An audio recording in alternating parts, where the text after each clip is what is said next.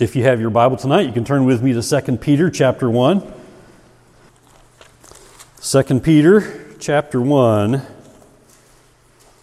I'm going to begin reading in verse 12. Follow along in your copy of God's Word, and I'll read uh, verse 12 through verse 21 from the English Standard Version. 2 Peter 1:12 Therefore I intend always to remind you of these qualities, though you know them and are established in the truth that you have, I think it right, as long as I am in this body, to stir you up by way of reminder, since I know that the putting off of my body will be soon, as our Lord Jesus Christ made clear to me. And I will make every effort so that after my departure you may be able at any time to recall these things. And verse 16 says, For we did not follow cleverly devised myths when we made known to you the power and coming of our Lord Jesus Christ, but we were eyewitnesses of his majesty. For when he received honor and glory from God the Father, and the voice was borne to him by the majestic glory This is my beloved Son, with whom I am well pleased.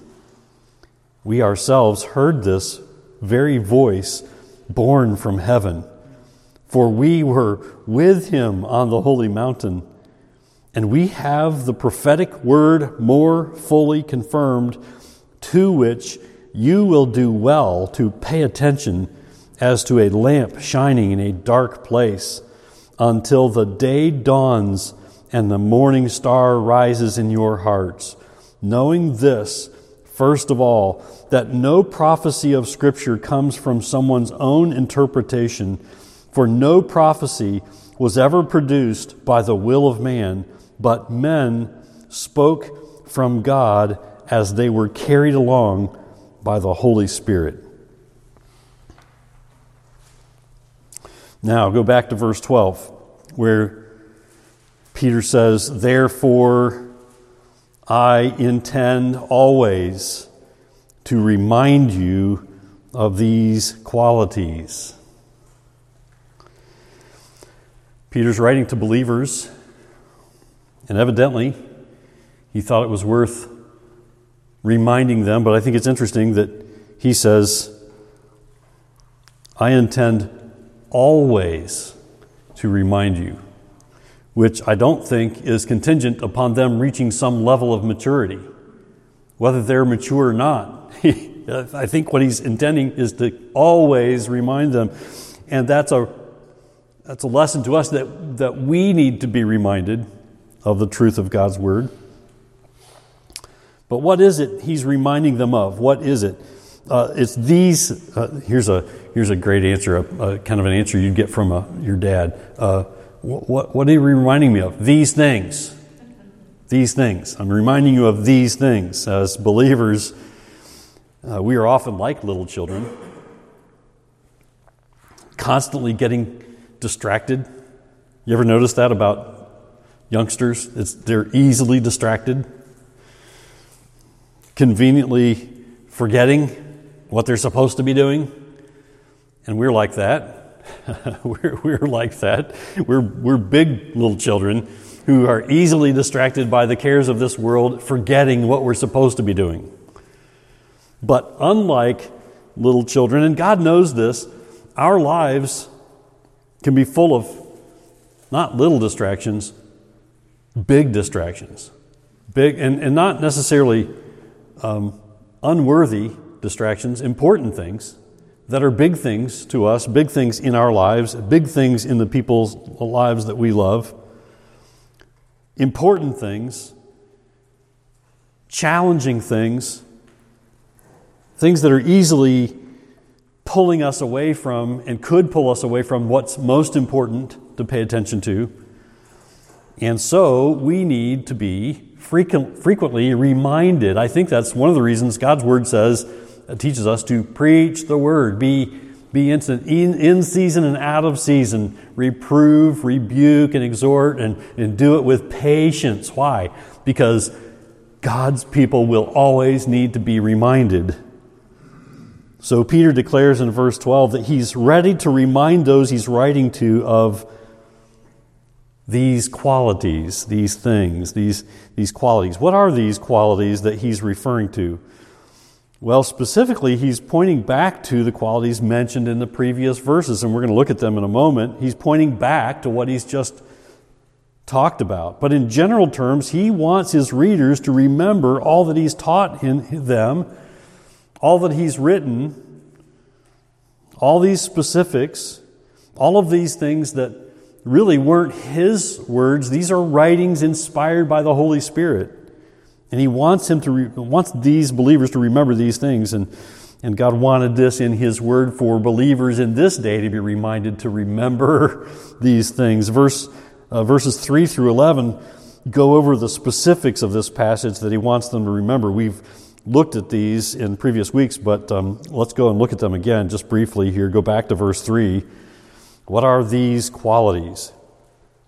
His divine power, says verse 3, has granted to us all things that pertain to life and godliness through the knowledge of Him who called us to His own glory and excellence. Do you see a, do you hear a, a tie in to Proverbs 10 that I just read a few moments ago? His divine power has granted to us all things that pertain to life and godliness through what? The knowledge of him who called us to his own glory and excellence. Verse 4 by which he has granted to us his precious and very great promises, so that through them you may become partakers of the divine nature, having escaped from the corruption that is in the world because of sinful desires. For this very reason, make every effort to supplement your faith with virtue, and virtue with knowledge, and knowledge with self control, and self control with steadfastness, and steadfastness with godliness, and godliness with brotherly affection, and brotherly affection with love. For if, here we go, for if these qualities are yours and are increasing, they keep you from being ineffective or unfruitful in the knowledge of our Lord Jesus Christ. For whoever lacks these qualities is so nearsighted that he is blind, having forgotten that he was cleansed from his former sins. Therefore, brothers, be all the more diligent to confirm your calling and election. For if you practice these qualities, you will never fall. For in this way there will be richly provided for you an entrance into the eternal kingdom of our Lord and Savior Jesus Christ. So, these qualities, you, have heard it, you've heard it several times here. These qualities Peter wants to remind his readers of are all tied to a knowledge of our Lord and Savior Jesus Christ. And that knowledge we gain from his word. That knowledge we gain through faith in Christ. It begins with our faith in Christ. And then the knowledge should just keep increasing and growing. We should keep growing up and growing up. We never stop growing up in Christ this side of heaven. Now, who is this to? Peter's writing to believers. Believers who, I think it's interesting, already know these things. Look at verse 12 again. Therefore, I intend always to remind you of these qualities, though you know them and are established in the truth that you have. It wasn't like they had never heard these things. He knew they had them. They, these were truths that they had heard and learned. But he knows they need to be reminded. These believers already know these things, but Peter's reminding them in, in any way. Note that Peter's addressing people who have knowledge of the truth. He's also reminding believers who have been established in the truth. I don't think it was that they weren't growing. I think he saw sparks of life, signs of growth, and he's encouraged by that. But he knows that growth doesn't happen accidentally. Believers who have been established in the truth still need to hear the truth. You get the sense here that these are well grounded people. So, believers who have been grounded in and established in the truth of God's Word still need to be reminded. It, it's a challenging uh, and encouraging lesson to me as I get to preach and teach to you often that I can I get to tell you the same things you've heard before and that's okay. It's absolutely necessary in fact. It's a clear reminder that we should never become complacent with our level of spiritual maturity. Be very careful that, that you don't catch yourself thinking, I've finally arrived. I can finally hit cruise control and I'll be just fine. I think about that cruise control. Uh, often, your, your life is not like that, where you can hit a button uh, uh, like you do on the steering wheel of your car and, and be taken on cruise control. Or if you've got one of these, you don't have one of these new cars that's all electric and, and you know, starts and stops and turns and all that. We have a car right now that we like to come back and forth to church the back way, we call it. It's very hilly and twisty and windy. I like to hit cruise, and going downhill, it'll even slow me down to keep me on speed, which is really cool. I used to have a car that it would not do that and you'd go faster and faster and faster. You get to the bottom of the hill, and then it's and then you'd slow down because the cruise turned off as you were going downhill. It's like, what in the world? Your your life is not like the car that can be controlled with a with a button. You can't just sit back and relax about your spiritual maturity. Every seasoned saint needs to be reminded and reminded and reminded. And maybe I'd replace the word reminded with encouraged and encouraged and encouraged with the truth of God's Word. You need to be reminded of the fundamentals of the faith. Don't ever move away from the truth of God's Word or, or the fundamentals of the faith. You know, we should also be working toward being firmly established in the truth that we have. You see that here, that they were firmly established in the truth that, they, that you have. We, we ought to want to be those people who are firmly established in the truth that we, that we possess, that God has given us in His Word, and He, and he helps us hide in our hearts that we might not sin against Him. Don't neglect the basics of Bible reading and, and prayer and being with God's people and, and putting yourself under the biblical preaching of the word, encouraging one another and serving one another, serving the Lord as part of God's church. So here we have these lessons from Peter, the Peter's reminders. Now let's look at why these believers need to be reminded. Why? Why do they need to be reminded? Peter says it's the right thing to do. it's right. Look at the first part of verse 13. Peter says, I think it right. It's the right thing to do. You cannot go wrong by reminding one another of the truth of the scriptures. You can't go wrong doing that. You know where we can go wrong is when we start to make it up. And we start to do things our way instead of God's way, and we think that by by checking boxes on our to do list of spirituality that will be okay in God's economy of spirituality. But we must pay attention to the fundamentals of God's Word. It's the right thing to do. You cannot go wrong doing that. It's the truth of the Word that should be guiding our whole lives. There, there shouldn't be an area of our lives that escapes the authority of Scriptures. It cannot, it should not. We shouldn't allow it. That's why I will keep saying that we need to be centered on the Word. And the Word is what will center our lives. It's right to remind one another of the truth. It's the right thing. Now, to what end? What end is it worthwhile to be reminded of the truth? Note that Peter says it, it's going to stir them up. It will stir them up. Look at verse 13 to stir you up by way of reminder. To stir you up by way of reminder. Have you had this happen to you? That you've come to church in all innocence, expecting to have another Sunday service together at church, and you leave different because you got stirred up by something the Holy Spirit poked you about that the preacher pointed to in your Bible. Or maybe the preacher didn't point to it and the Holy Spirit still brought the truth to light that he wanted you to get from that passage.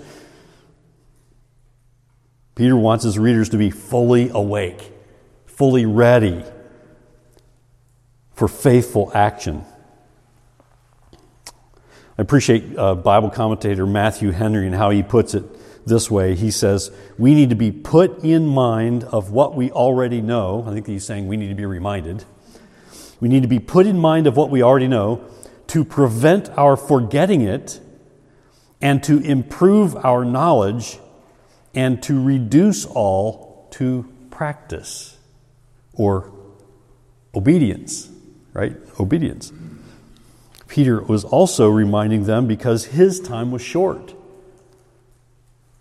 He knew he could stir them up with the truth, reminding them of the truth. The Holy Spirit would take that truth and stir in them the things that the Lord wanted them to do and how they, they should obey. But he also knew his time was short, his time was limited. Peter reminds his readers of the truth because he knows his time is short. Again, in verse 13, Peter says, As long as I am in this body, and may that be true of every teacher of the word, preacher of the word, every believer, really? That should be true every, every believer that as long as we're in these bodies, we should be dedicated, devoted to reminding each other of the truth, encouraging each other with the truth.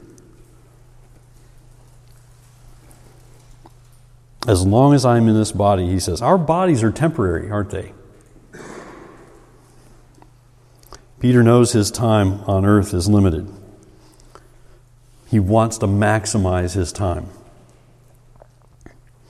Peter says in verse 14, Since I know that the putting off of my body will be soon, as our Lord Jesus Christ made clear to me. You, you don't have eternity on earth. You don't have eternity in this life as you know it. You realize that? If your faith is in the Lord Jesus Christ, you do have an eternity with Him and what an eternity that will be. But your time here, as long as the Lord tarries and as the Lord as long keeps giving you another breath and another day, that time is actually pretty short. Peter was realizing that. He wanted to make the most of it, which I think is a, an encouraging challenge to us. Are we making the most of the time that God is giving us? To bring glory to Him, to point people to Christ, to grow in Christ, to walk with Christ in His Word. As Peter says, since I know that the putting off of my body will be soon. So remind each other of the truth. Be about knowing God's Word reading God's Word, hiding God's Word in your heart, shaping your life, your mind, your thinking by the Word of truth.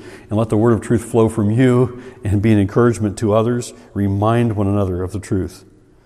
One of the easiest ways to do this is to teach the Word. And if, if you're ever asked if you would like to teach a Sunday school class, do it. because you will, you will start learning like you've never learned before as you begin to prepare to teach others. And it's a, it's an, a wonderful opportunity to remind people of the truth. You're not going to reinvent the wheel. You're not going to tell people things they've never heard before. But you might show up in their life at just the time they need to hear the truth that you're reminding them of. Peter's also reminding them because if he did, in the future, they would call these things to mind. I can tell you, I've repeated things that I have heard over the years that have stayed with me like nothing else. It's incredible how God will use the preaching and the teaching of His Word to implant a, a seed of thought to help our spiritual lives grow, and we'll keep it there. I hope that's true of you. So in the future, he knew, if you reminded them now, he knew that in the future, they would call these things to mind, or the Holy Spirit would call them to mind for them. Peter's final reason for reminding them of the, of the truth is found there in verse 15. And I will make every effort so that after my departure you may be able at any time to recall these things. It's one of the reasons I keep saying devote yourself to lifelong Bible reading because as you read God's Word, God will help you treasure His Word, love it, hunger for it, thirst for it. He'll help you hide it in your heart. He will bring it back to mind when you need it most. You may know the truths that you're hearing. You may know the truths of God's Word. You may get yourself to church to hear the teaching of the word, but you must be reminding yourself and each other for these truths to be effective and powerful in your lives. I think that's why it's critical to make time in your busy schedules to open the Bible and to search out the truths and apply the truths of God's Word to your daily living. Unless you're intentional with your spiritual life, you will not grow as I said earlier, uh, spiritual growth will not happen by accident. It will not happen on cruise control. And you won't be guarded from temptation. And you will not be guarded even from false teaching, which is uh, where we kind of began this, this series as a connection to our series in Jude on Sunday mornings. We need to be guarded from false teaching. We need to be guarded by the truth of God's Word. And so we need to center ourselves on the truth and with the truth of God's Word and to devote ourselves to the reading of it, to the living of it, the applying of it to our own lives, so that in the future we'll call to mind these things that we're being reminded of when we need them most. In verses 12 through 15, you see the need to be reminded of the truth. Don't ever tire of being reminded. Ask the Lord to help you to not tire of being reminded. Be very careful you don't play this in your head as you hear something, someone teaching you or preaching to you that, oh, I've heard that before. I don't, you know, I've heard that already. Be really careful. The Lord need, the Lord wants you to hear these things again and repeatedly hear them. So verses 12 through 15, you see those the need to be reminded of the truth. Next, in verses 16 through 19, you can see the need to remember you need to re- be reminded and you need to remember. It seems obvious, doesn't it? But let me, let me clarify here.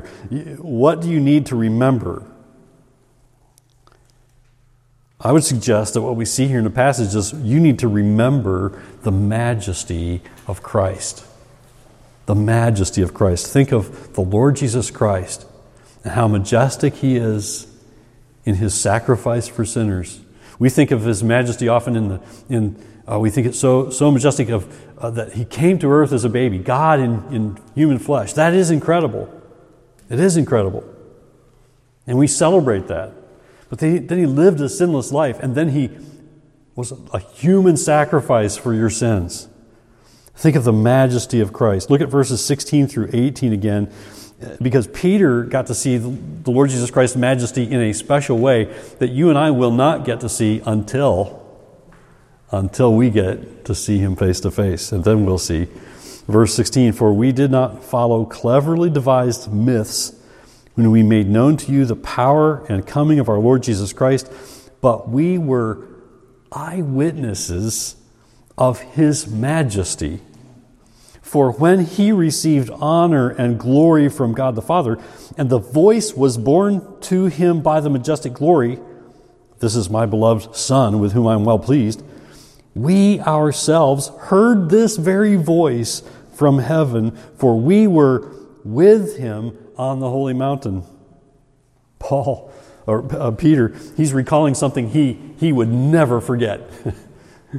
he's recalling the time when he was in the presence of Christ in all his glory. And Peter asserts that he witnessed firsthand the majesty of Christ. And he makes it clear that he isn't simply a, he's not, uh, he, he wants to dispel this myth that he's a skilled storyteller. He was not making this up. this happened. And he saw the majesty of Christ. And in verse 17, Peter's referring to the transfiguration of Christ. In fact, let's, let's take a moment and look at it. Matthew 17, if you want to keep a finger here in 1 Peter, go, to, go back to Matthew 17. We see the transfiguration of Christ. We'll see what Peter saw.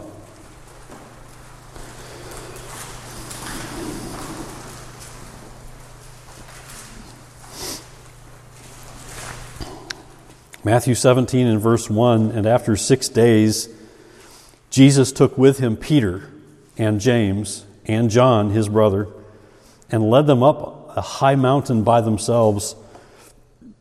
And he was transfigured before them, and his face shone like the sun, and his clothes became white as light. And behold, there appeared to them Moses and Elijah talking with him. And Peter said to Jesus, Lord, it is good that we are here. If you wish, I will make three tents here one for you, and one for Moses, and one for Elijah. Basically, three tabernacles, three places we can worship. Verse 5 says, He was still speaking when, behold, a bright cloud overshadowed them, and a voice from the cloud said, This is my beloved Son, with whom I am well pleased Listen to him. And when the disciples heard this, they fell on their faces and were terrified. But Jesus came, verse, eight, verse 7, but Jesus came and touched them, saying, Rise and have no fear. And when they lifted up their eyes, they saw no one but Jesus only. I was read, rereading my notes for today this afternoon as I come back. I, I go home in the afternoon. I think about what I'm going to teach tonight, preach tonight. I was thinking about the connection to what we were thinking about this morning. Do not pass, do not go beyond Jesus. Stop at Jesus. do not go beyond. Here it is. Peter, all well intentioned, hey, let's make tabernacles for you, Jesus, and for Moses and Elijah. And at the end, who is it that remains? It's Jesus only. And Peter saw the majesty of Jesus. And we can't see that majesty right now, but we can see it described for us in the scriptures from Genesis 1 all the way to the end of Revelation. The majesty of Jesus.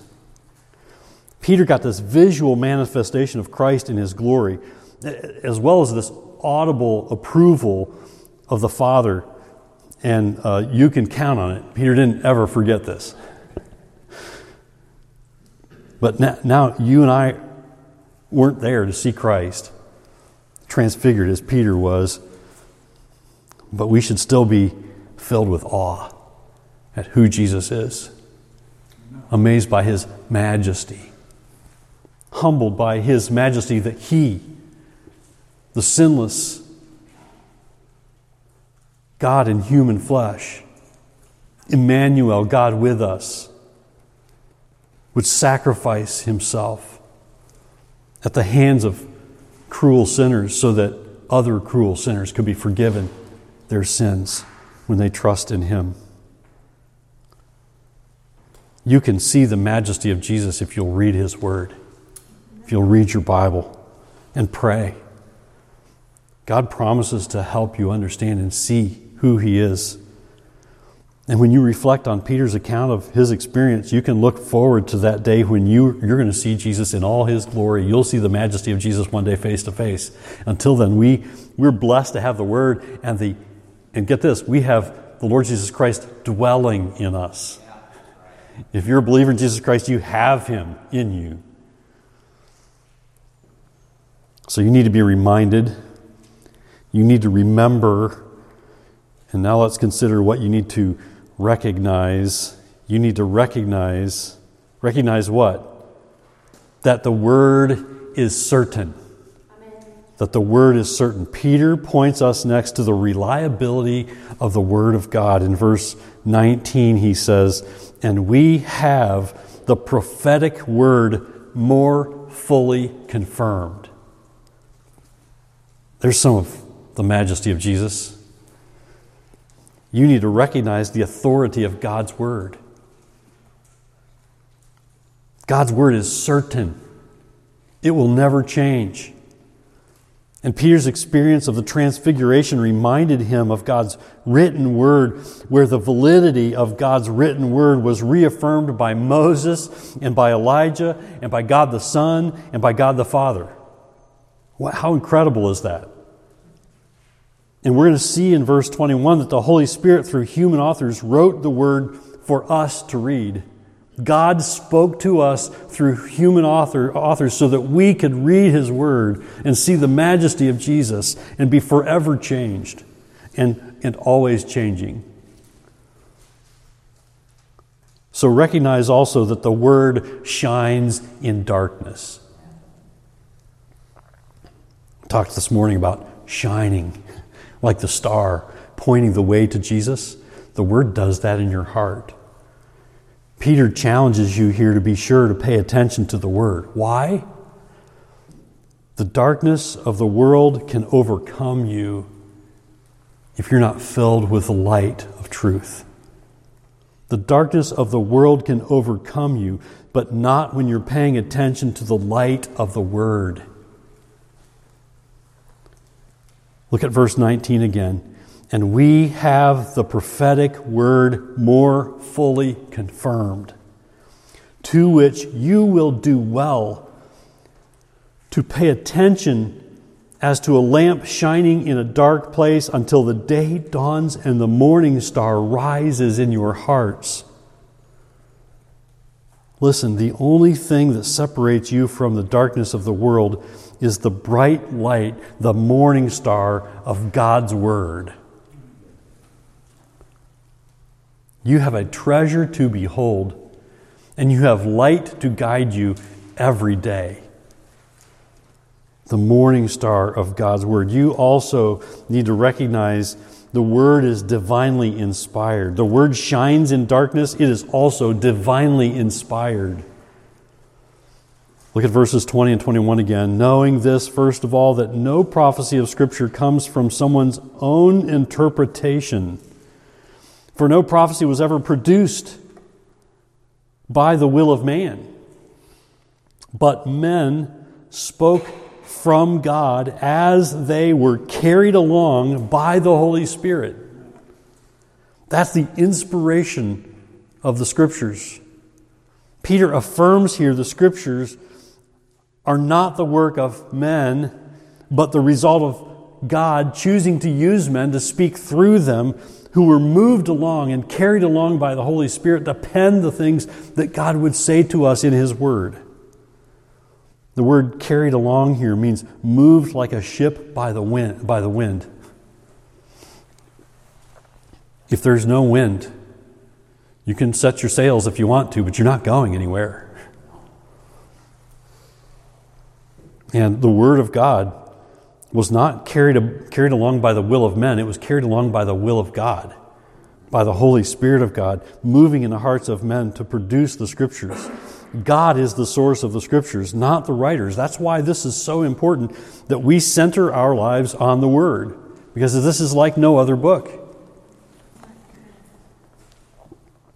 The Bible is God speaking to you.